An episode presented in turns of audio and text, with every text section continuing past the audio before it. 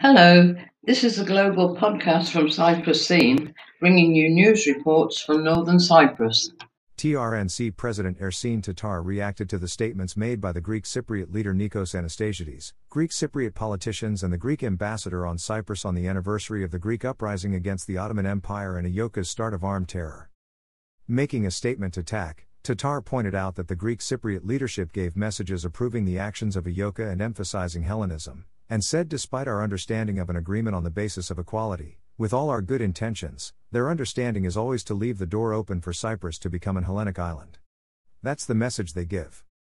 President Tatar noted that as Turkish Cypriots in Turkey, they always express that they want agreement and peace in good faith, and that they do not have an understanding that is disconnected from the world, communication and dialogue emphasizing that the Turkish Cypriots are on a side with Turkey and are an element of the balance in the eastern Mediterranean. Tatar said that historical gains such as Turkey's guarantee cannot be given up.